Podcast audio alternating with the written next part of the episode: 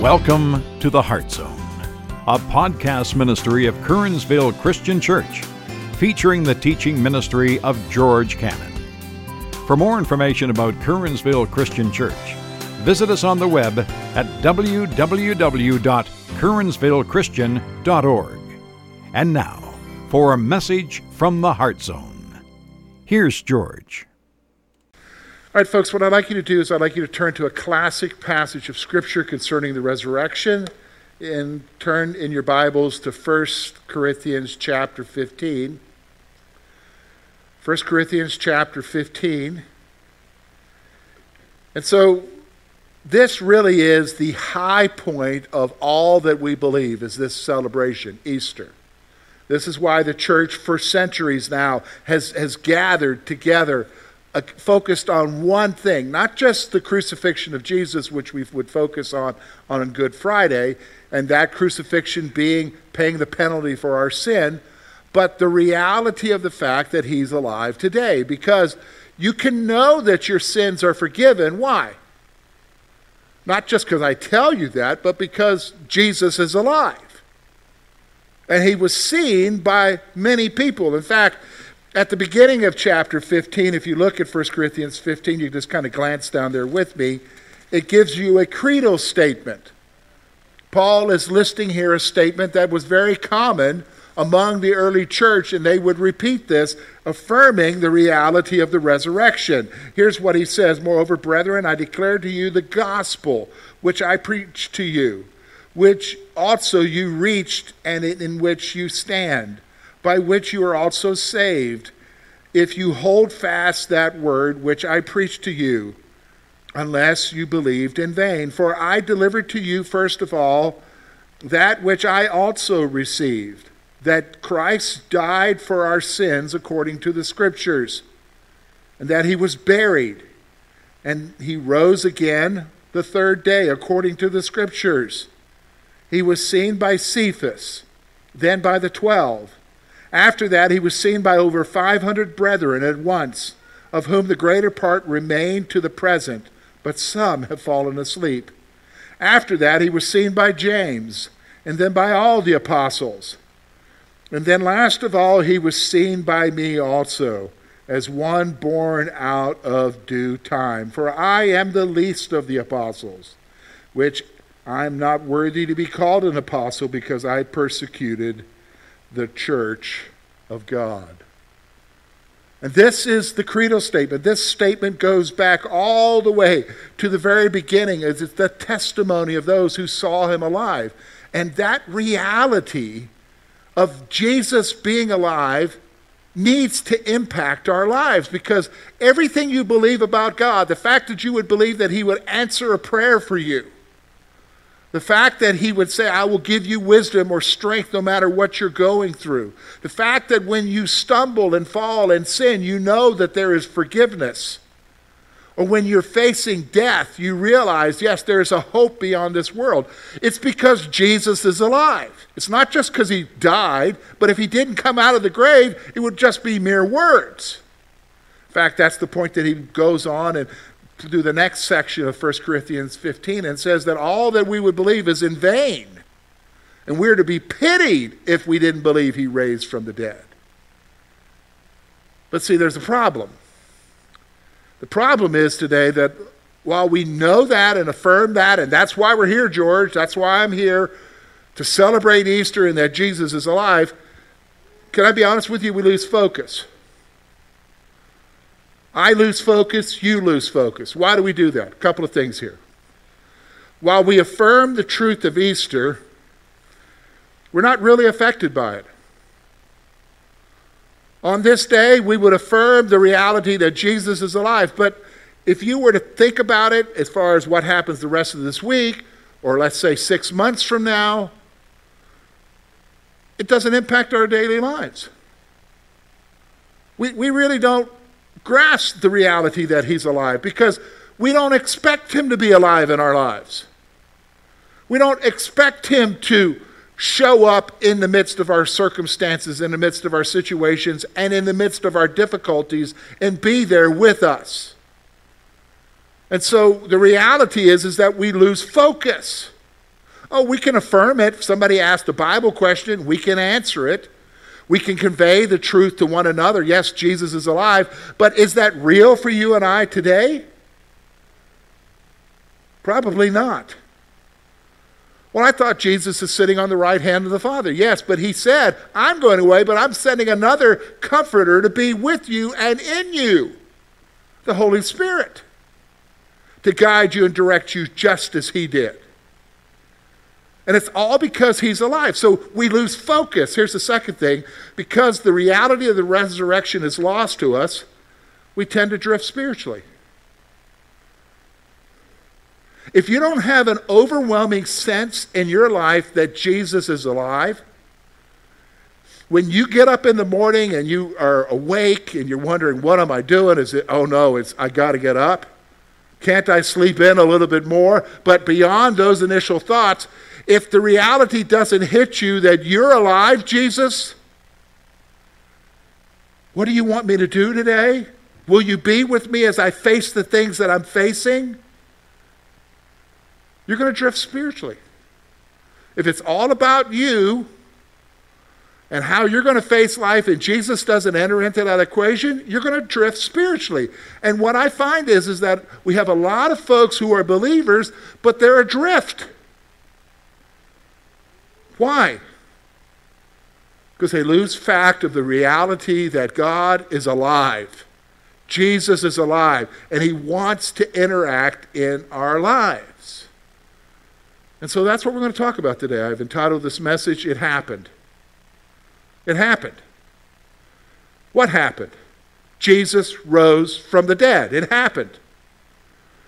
And every day should be impacted by that. Why?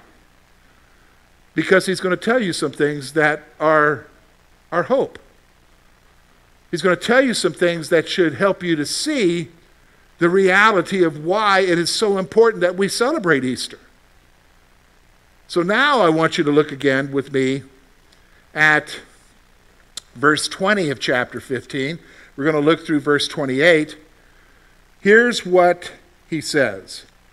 Now he's saying this right after he's saying to them, that if Jesus hadn't been raised from the dead, we of all people are the most pitiful people in this world. But here's what he says. He's affirming a truth here. Here's what he starts out with. But now Christ is risen from the dead. That's the truth. Christ is risen from the dead and has become the first fruits of those who have fallen asleep. For since by man came death, by man also came the resurrection of the dead. For as in Adam all died, even so in Christ all shall be made alive. But each one in his own order Christ the firstfruits, and after those who are Christ at his coming. And then, the then comes the end, when he delivers the kingdom of, to God the Father when he puts an end to all rule and authority and power. For he must reign till he has put all enemies under his feet. And the last enemy that will be destroyed is death. For he has put all things under his feet. But when he says all things are put under him, it is evident that he has put all things under him is accepted. Now, when all things are made subject to him, then the Son himself will also be subject to him who has put all things under him, that God may be all in all. All right, well, let's take a look here. What are we going to see here? We're going to basically divide this passage up into two main sections. We're going to see, first of all, the victory. When we talk about Easter, we're talking about a victory. And it's not just the victory that Jesus achieved, it's the victory that applies to every one of us here today, okay? The victory. Then, after looking at the victory, we're going to see the future hope. The fact that we celebrate Easter isn't just that, oh, I'm, I'm forgiven, thank you, Lord, you rose from the dead, I have all of that. It also gives you a future hope. Because He's going to bring everything to an end, but you're going to be a part of it. So let's take a look at it. First, the victory. Notice with me verse 20. Here's what he says. Affirming the reality of the resurrection, he says this But now Christ is risen from the dead and has become the first fruits of those who have fallen asleep. Fallen asleep is a term that is used in the New Testament to refer to those who have died in Christ. They're not dead and completely gone, they're just fallen asleep. It's not a soul sleep type of thing, it's just the way that he is referencing to the fact that one day we'll see them again when we are with Jesus. And so he's referring to the reality here that Christ is the first fruits among those who have fallen asleep. Now, what's the point he's getting to? Here, you and I, we're going to see this first aspect of the victory. And here it is Jesus' resurrection is the first of many to come. It's the first of many to come. Now, what does that mean, George? The first fruits. Well, the first fruits is an agricultural term. It's kind of like the first part of the harvest of whatever tree or plant you have, the first fruits. It's the first tomatoes off the vine. Some of you are gardeners, you're getting ready to get ready to plant your tomato plants, and you're anticipating what? The first fruits. And by the way, a tomato is a fruit, right? I think it's a vegetable, but I'm wrong, okay? It's a fruit. It's not my favorite fruit unless it's in pasta sauce, okay? So, but here's the thing He's the first fruits, He's the first of many. What many? Those who have died in Christ, and you and I when we die in Christ. So think about this. We're celebrating the fact that Jesus, who was dead, rose from the dead. Now, that can open up in your mind all kinds of unusual thoughts. Well, how's that possible? How did that take place? The scripture doesn't tell us how it takes place, it just tells you it took place. And he who was dead is now alive, and now that he is alive, he had some sort of body that was different than the body he had before. Yes, they could feel him. Yes, they could see the scars in his hands and in his side. But he appeared in the middle of a room that was locked, told him, Peace be to you, because they would obviously be freaked out by the presence of Jesus there. And the reality is, Paul is saying to us here that victory that he had over death and that new glorified body, that's the victory you'll have. That's the victory you'll have. How do you know that, George? Well, if you go, you don't, you don't need to go with me. If you go over to 1 Thessalonians chapter 4, Paul talking to the Thessalonians who, who, by the way, were worried, thinking that those who had died in Christ had somehow missed the coming of, of, of the Messiah. He says to them in a passage that we know that speaks about the rapture, but it's giving you an idea about the resurrection as well. He says this I do not want you to be ignorant, brethren, concerning those who have fallen asleep. Isn't that a term we used already? Okay. Here's what he says Lest you sorrow as others who have no hope. See, Easter provides us hope. What does he say here? For if we believe that Jesus died and rose again, even so God will bring with him those who what? Sleep in Christ. For this we say to you by the word of the Lord that we who are alive and remain until the coming of the Lord will by no means precede those who are asleep. For the Lord himself will descend from heaven with a shout and with the voice of the archangel and with the trumpet of God, and the dead in Christ will rise first. Then we who are alive and remain shall be caught up together with them in the clouds to meet the Lord in the air, and thus we shall always be with him. That's the rapture passage. And that's the passage that describes the resurrection. And so when you go back over to 1 Corinthians chapter 15, Paul is telling us here that he is the first fruits. His resurrection is just the beginning of many resurrections, which, folks, can I be honest with you? If you're a believer in Jesus Christ, you're going to experience that at some point. What if I die? Well, we just read in Thessalonians death isn't going to hold you back from that experience. We'll all be raised up together. That's the awesome thing about the victory. Here it is. Look with me now at verse 21 and 22. Here's the next thing I want you to see. We kind of talked about this when we went through Romans chapter 5. If you know, we're normally going through Romans in our normal series. Here's what he says For since by man came death, by man also came the resurrection of the dead. For as in Adam all died, even so in Christ all shall be made alive. What's he talking about here? Just as death affected humanity through Adam, Jesus brought life. Jesus brought you life. Just like when Adam sinned in the garden, that affected all humanity to where now we are all subject to death. Through one man, his resurrection, he's brought us all life. Death is not something you need to be afraid of. Death is just the passing away of this body into the next body. Well, you will be with him forever. That is the victory. That is the thing that we hold on to. And then finally, here's what he says about the Christ's victory. Look with me at verse 23. This is the awesome thing.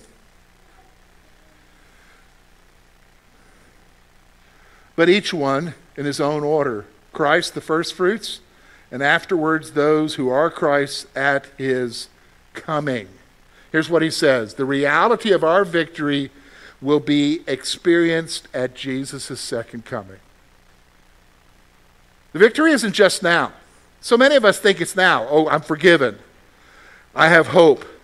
No, the ultimate victory is when he comes for you at his coming when he establishes his kingdom.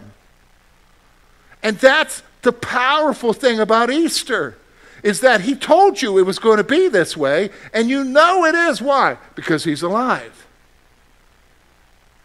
And you're going to experience it with him yourself one day. So with that, Paul shifts to the reality of the resurrection giving us a future hope. Now, why, why is that important? Well, you know what? We, we live in interesting times right now. Have you noticed that? It, it's very, very depressing to turn on the news. It, it's, it's real. I mean, it's almost better not to turn on the news. Just find a station that all they play is music, okay? Because it, it's just very depressing because you look at this and you think, man, what is it? What do we need to do? Where are we going from here? And, and you just struggle and you struggle. And, and the reality is, is that for you and I as believers, you have a hope. That no matter what happens to you in our world and in, even in our nation around us, what you're holding on to isn't what happens right now. And if that's where you're holding on to, you need to hold on loosely because that's no matter where you are politically or spectrumly wise or what you're thinking, that's always fraught with disappointment. Why? Because you're dealing with human beings. But if you're looking beyond human beings to the one who loves you and who died for you, there's hope there. Why? Well, he's going to tell us why here. Look, first of all, at verse 24 and 25. Here's what he says then comes the end. Then he delivers the kingdom of God to the Father when he puts an end to all rule and all authority and power. For he must reign till he has put all enemies under his feet. Now, here's the first thing about the future hope, okay? Here's what he says Jesus will establish his kingdom as the ultimate authority in this world, in our world. He's going to establish himself as the ultimate authority. Because here's the thing can I be honest with you? You know, before I chose theology as my brand of study, and even as I was very much an engineering student at the University of South Carolina over 30 years ago, I was always interested in human history, world history, and so forth. And, and, the fact is, is while we can say this country has a great system and that country has a great system or not a great system and that's a terrible system, the problem is, is all systems of our world are created by humans, including our system. And the problem with all systems is that because they're created by humans, they're not perfect. And because you're dealing with human beings who are corrupted, all systems become what? Corrupt. Period. It doesn't matter. Why? Because it's not the system that's the problem, it's the human beings who are guiding the system who are the problem. And so, no matter where you land, anywhere as far as your focus of how things should be operating in the world today, you're always going to be disappointed. You're going to be disappointed with authority. You're going to be disappointed with rules and with laws. And you're going to be dis- disappointed with the directions of everything. But there's going to come a time when you're not going to be disappointed anymore. Because all authority is not going to be in our hands, it's going to be in whose hands? The Jesus who's risen the Jesus who's going to come back and establish his kingdom. And oh, by the way, if you think that when he comes back, he's going to do it the way you think it should be done, let me just kind of tell you uh, that ain't how it works. Because his ways are higher than our ways. And he's actually more compassionate than you realize. But what he operates in his government and his authority is perfect. So that's the first thing of the future hope is that when we look at our messed up world, we know that one day there's somebody coming to what? Make it right again. And why do you think the scripture says that when he rules, there's a thousand years of peace? Because he's the one who's in charge. That's a hope. Now, how do I know that that's going to happen? Because of Easter because of the resurrection and that he's alive. Here's the second thing he tells us this one should resonate with every one of us here. You could take that first one and you say, I don't know, George, I don't know. I, that really doesn't affect me. Great, that's wonderful. No, no, but the second one affects us. Look at what he says, verse 26. And ponder this. The last enemy that will be destroyed is death.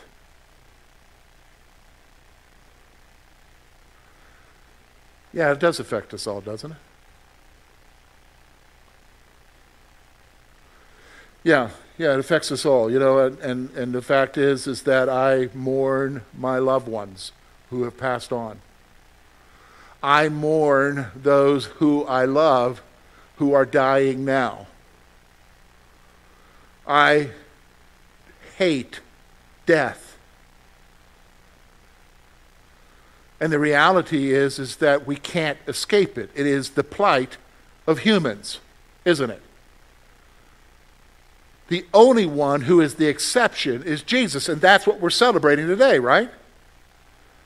Is that he rose from the dead and gained victory over death. And, and, the reality is, is that when he comes to establish his kingdom, and when he puts all things under his authority, he says, this is what our hope is, is that one day death will be done away with. Isn't that awesome? Because we hate it. We don't want to deal with it.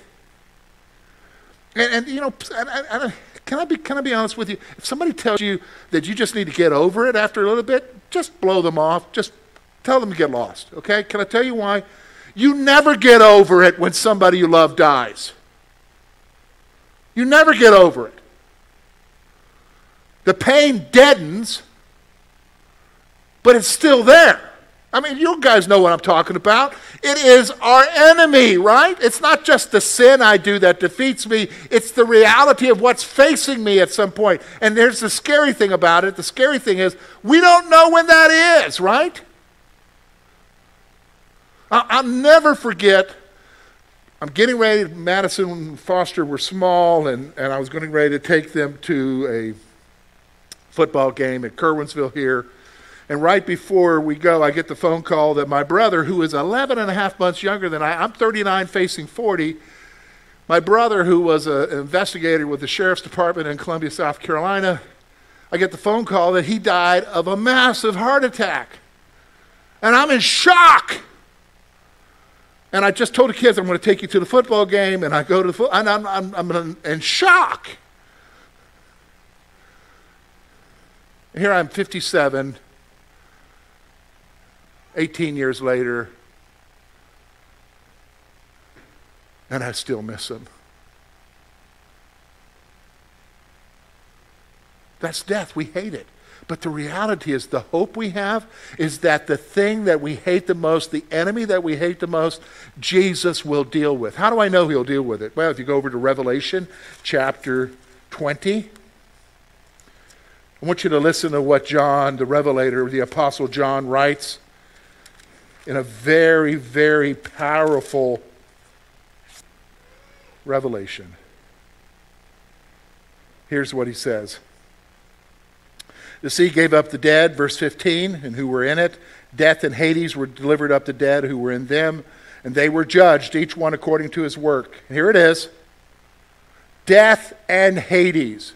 What's Hades? Hell death and hell were what? Cast into the lake of fire. That's the end of it. The thing that entered in through one man, Adam, which has haunted us till that point and grieves us and hurts us and affects every one of us. One day, our hope is what? Because Jesus is alive, what? It'll be done. It'll be gone. That, my friends, is the hope we have. But he brings up one more point here. One more point. Look with me at verse 27 and 28 now, back in 1 Corinthians. He says this.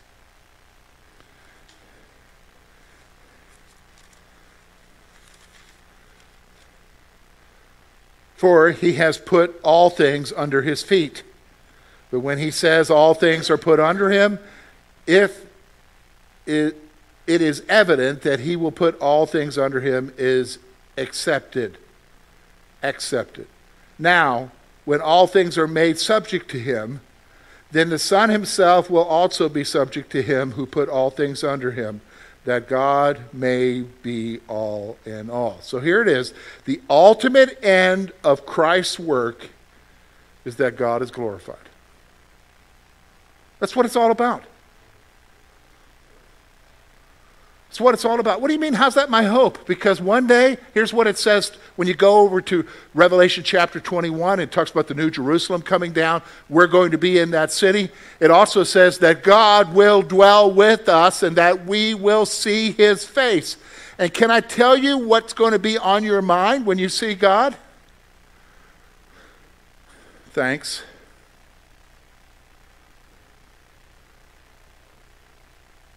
Because the hope that you had has come to what? Fruition? And there'll be no more tears, no more pain, no more suffering, no more death, no more difficulties, no more struggles. Why? Because one man rose from the dead and told us that something better is in front of us. And he's just the first of many. And who's the many? You and I who believe, who trust, and who hold on. See, here's the thing. You, you've got to come to a place where you understand Easter is more than just one Sunday a week, folks. For you and I as believers, Easter is every day. Now, that doesn't mean go, go to the local Dollar General or Walmart and buy a, a, stock of all the Cadbury eggs to make sure you have one for every day, okay? Uh, that's not what I'm talking about. That, that's trivial. Forget that. Easter is for every day. Why? Because Jesus is alive. And that means something for you and I. Why? Because you're not alone.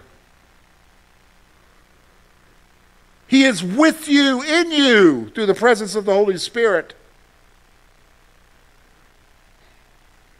And He gives you a hope that even the things that you fear, like death, are meaningless.